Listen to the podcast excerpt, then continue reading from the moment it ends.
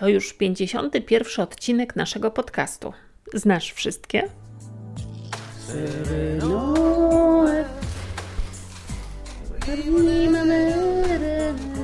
Jak nagrać to, co zdarza się pomiędzy ludźmi?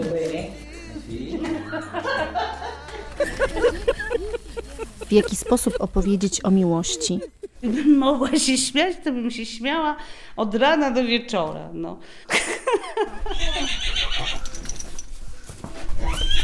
Spokój. Wolności, Igor! Chodź, godności. chodź, Igorku, chodź. A to znaczy co, już zaczynamy? Już wszystko? Tak, Zapraszamy na podcast Torby Reportera i Podcastera. Uczymy, jak robić dobre audio.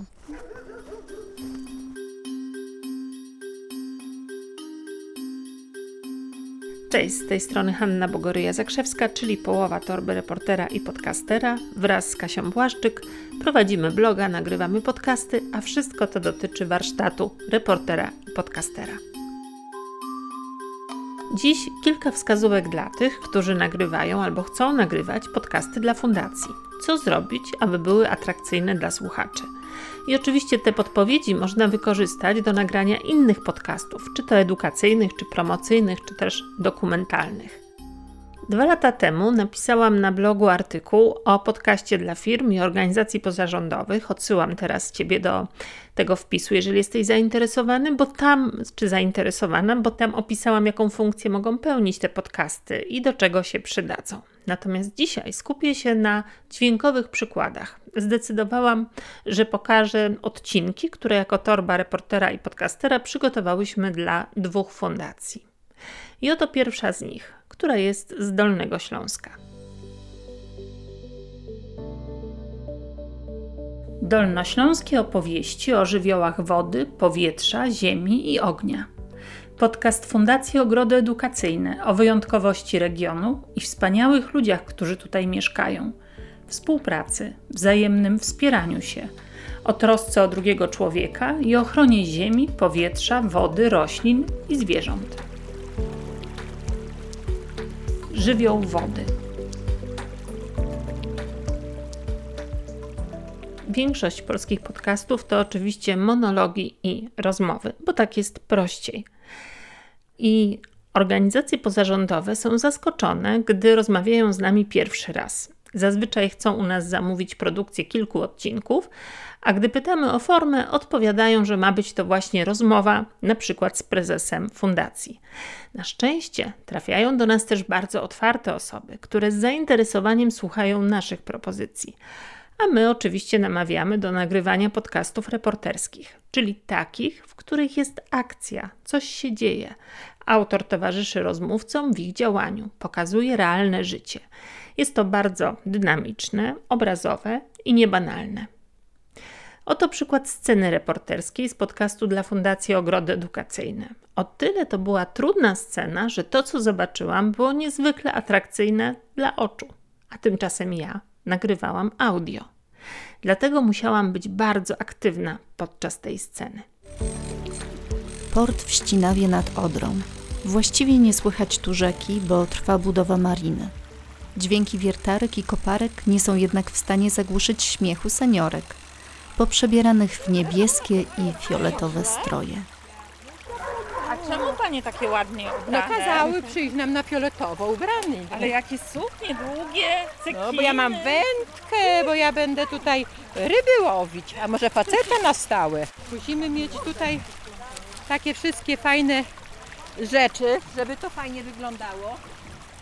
Jak na, Kolorowo, tak, Ale bo mamy modelkę. My jak na sami mus- Sylwestra byście szły, nawet lepiej bym powiedziała, na wesela. 4 złote wydałam. Naprawdę? Nie no, po prostu jak ten u królowej angielskiej takie kapelusik. A ja nie wiem, czy mi nie spadło za bardzo. Ja muszę wsiąść, bo ja prowadzę warsztat. Co by się stało, gdyby nie było tej sceny reporterskiej? Zamiast niej, na przykład Anna Wysocka-Gazda, prezesa fundacji, Anna tak właśnie określa swoją funkcję jako prezesa, więc gdyby zamiast sceny, to ona mogła mi opowiedzieć o tym, że seniorki są poprzebierane na niebiesko i fioletowo i zmierzają właśnie do szkuty, na której będą warsztaty fotograficzne. Oczywiście można by było tak zrobić, tylko że wtedy byłoby o wiele bardziej statycznie. I myślę, że nie usłyszelibyśmy, nie odczulibyśmy tej frajdy, którą słychać w głosie tych osób, z tego, że mogły się poprzebierać. Bo przecież słychać, z jaką radością o tym opowiadają, prawda? Ta scena mogłaby jeszcze inaczej wyglądać. Mogłabym na gwarze kobiet opisać ich wygląd i zapytać w końcu je, skąd taki pomysł na przebieranki, albo jak czują się w tych kostiumach. Czy to by było dynamiczne? Na pewno mniej niż wtedy, gdy słychać, że jestem wśród nich z mikrofonem, że reaguję na to, co widzę, że w pewien sposób prowokuję do zabawnych odpowiedzi. Tam nie występuję w roli dziennikarki, która przeprowadza wywiad z paniami. Bardziej jestem osobą, która się jak gdyby zaplątała w tej grupie ich i jest ciekawa tego, co widzi. Jak wyglądały seniorki, możesz zobaczyć na zdjęciu we wpisie na blogu Torby Reportera. Tego podsłuchiwania mikrofonem w tym podcaście jest więcej. Dodatkowo są też dłuższe rozmowy nagrane na szkucie albo w ustronnym miejscu. I co ważne, fundacji zależało, aby dźwięki żywiołów wybrzmiały w tym podcaście bardzo mocno. Dlatego pojawi się taki oto zabieg.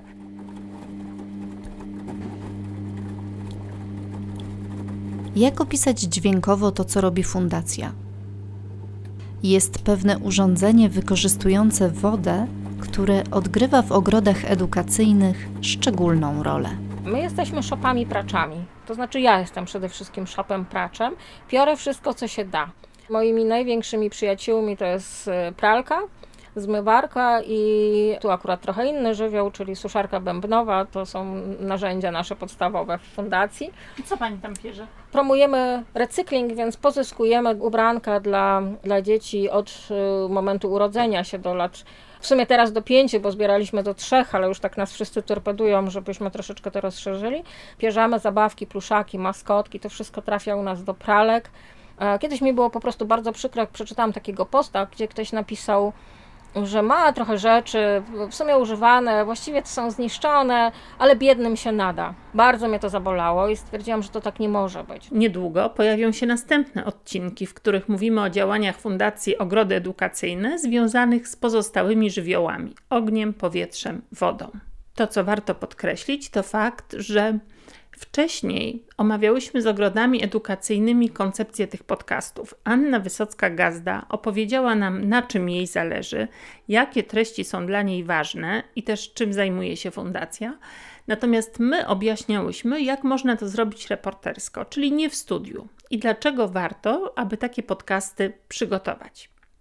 Wybrałyśmy wspólnie jeden dzień, w którym fundacja miała prowadzić swoje działania wśród seniorów Anna zaprosiła rozmówców, na których jej zależało, natomiast my tylko prosiłyśmy, żeby to były osoby, które są tak zwanymi dobrymi gadaczami, to znaczy, żeby opowiadali ze swadą, na przykładach i z emocjami w głosie. Wiedziałam z doświadczenia, że większość seniorów opowiada barwnie, dlatego czułam od razu, że może to wyjść bardzo ciekawie. I do tego w ciągu tego jednego dnia, gdy tam byłam w Ścinawie, działo się naprawdę sporo rzeczy, które bardzo pięknie dźwiękowo zagrały w podcastach.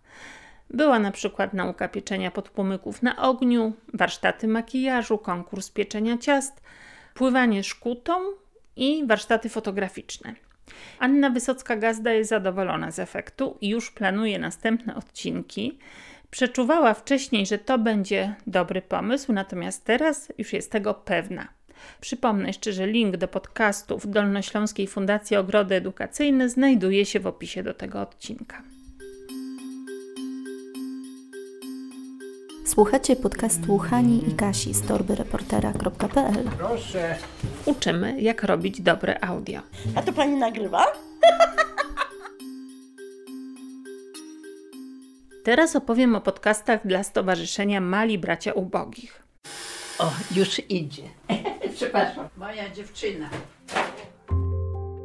To jest podcast Stowarzyszenia Mali Bracia Ubogich. Drugi człowiek zmienia wszystko.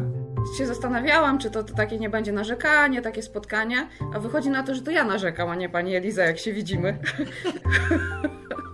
Jesteśmy z seniorami w Polsce od 20 lat. Dyrektor Joanna Mielczarek także nie narzucała nam formy podcastu, bardziej czekała na nasze propozycje. Było nam je o tyle łatwiej przygotować, że jeszcze kiedy pracowałam w radiu, to przygotowałam reportaż o działaniach fundacji, więc wiedziałam, czym się zajmuję.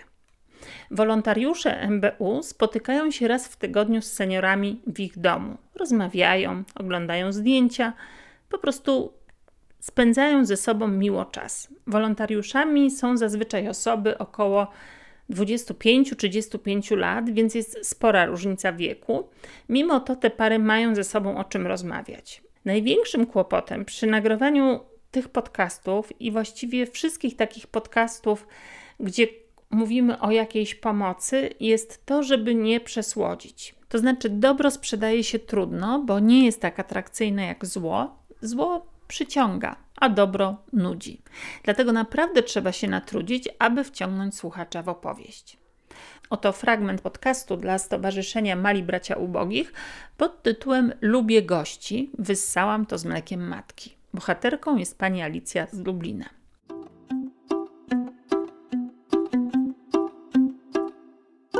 Emeryci, seniorzy, osoby w wieku naszych rodziców i dziadków. Niektórzy mówią, że są niewidzialni. Mijamy się z nimi na ulicy, w sklepie, rzadko uśmiechamy się do nich i zagadujemy. Nie jesteśmy zbytnio ciekawi ich świata. Może to błąd. Lubelskie osiedle czteropiętrowych bloków między drzewami. Tu, na trzecim piętrze, mieszka Alicja Kolek, do której młode osoby przychodzą bardzo chętnie. Dzień dobry. Dzień dobry, troszkę wysoko.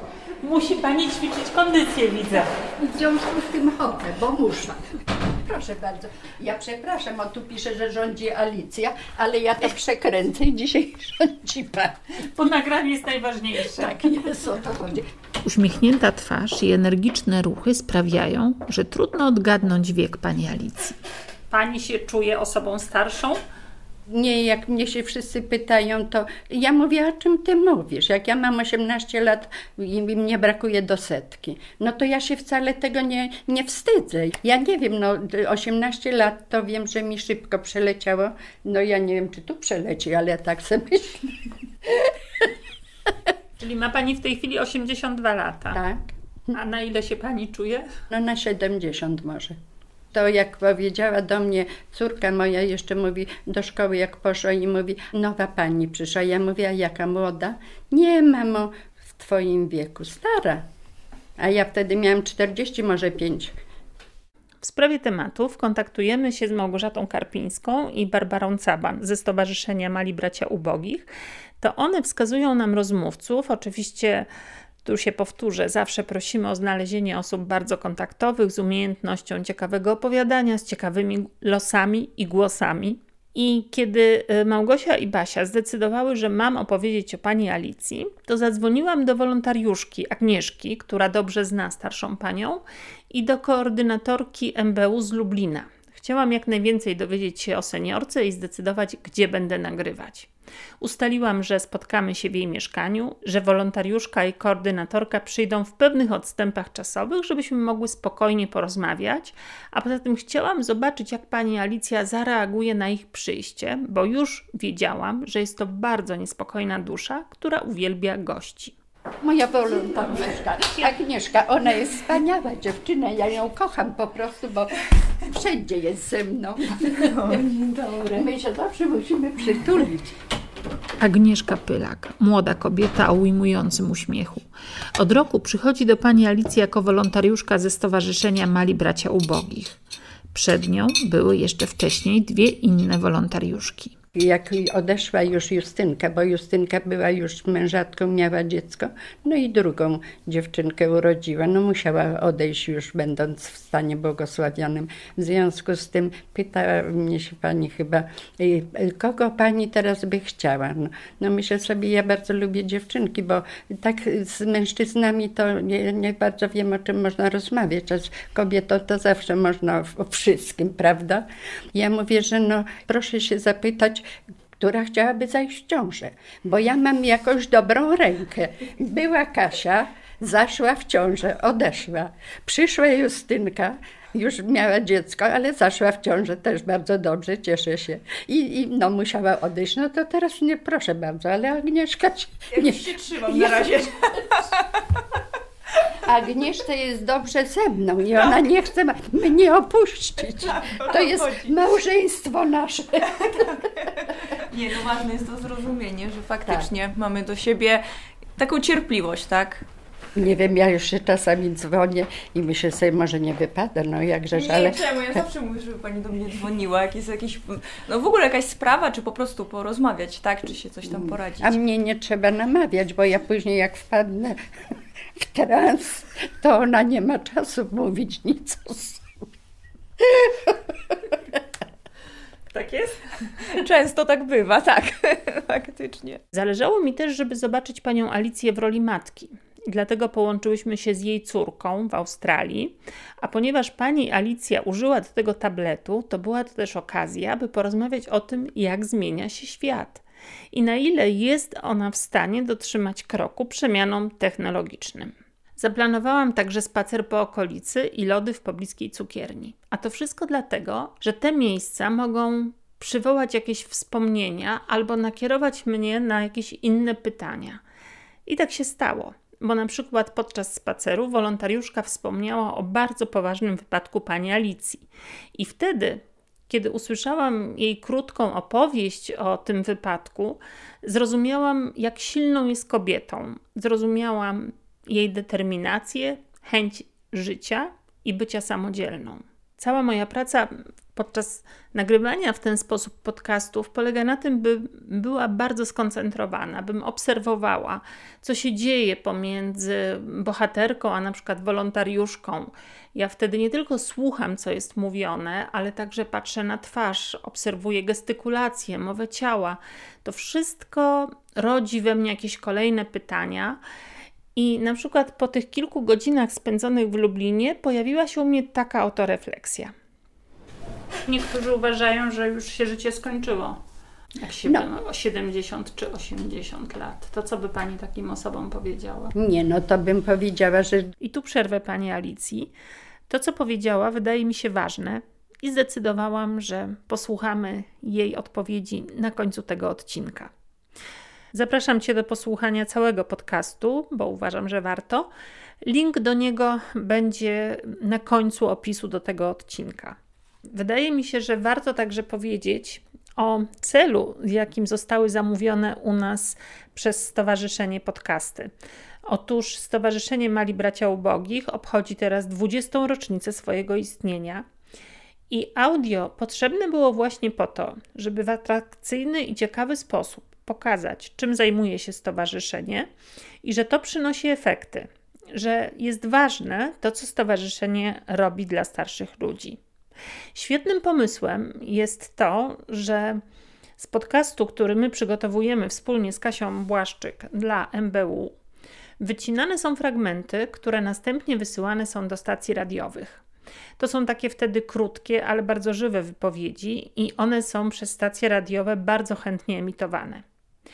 Więc to jest jakiś pomysł na promocję podcastu, oczywiście przez, może nie przez podcasterów hobbystów, ale właśnie przez fundacje, stowarzyszenia, organizacje, które przygotowują podcasty. Bardzo ważne jest też to, że właśnie stowarzyszenie bardzo promuje te odcinki. W tym celu promowania my nagrywamy filmiki z naszymi rozmówczyniami, robimy zdjęcia i to jest ważne, bo wiele fundacji i organizacji pozarządowych zapomina o promocji. A teraz krótkie podsumowanie. Po pierwsze, ustalmy cel podcastów z zamawiającym, a potem wspólnie zastanówmy się, co trzeba pokazać i z kim porozmawiać, aby ten cel osiągnąć. Bardzo ważne, wydaje mi się, jest to, abyśmy nie robili podcastów, które będą laurką, nawet jeżeli dana organizacja robi bardzo dobre rzeczy. Nie szukajmy komplementów, a przykładów z życia. Wybierzmy wspólnie z zamawiającym starannie temat podcastu, aby był rzeczywiście ciekawy i żeby zachęcał słuchaczy do działania albo do wsparcia fundacji.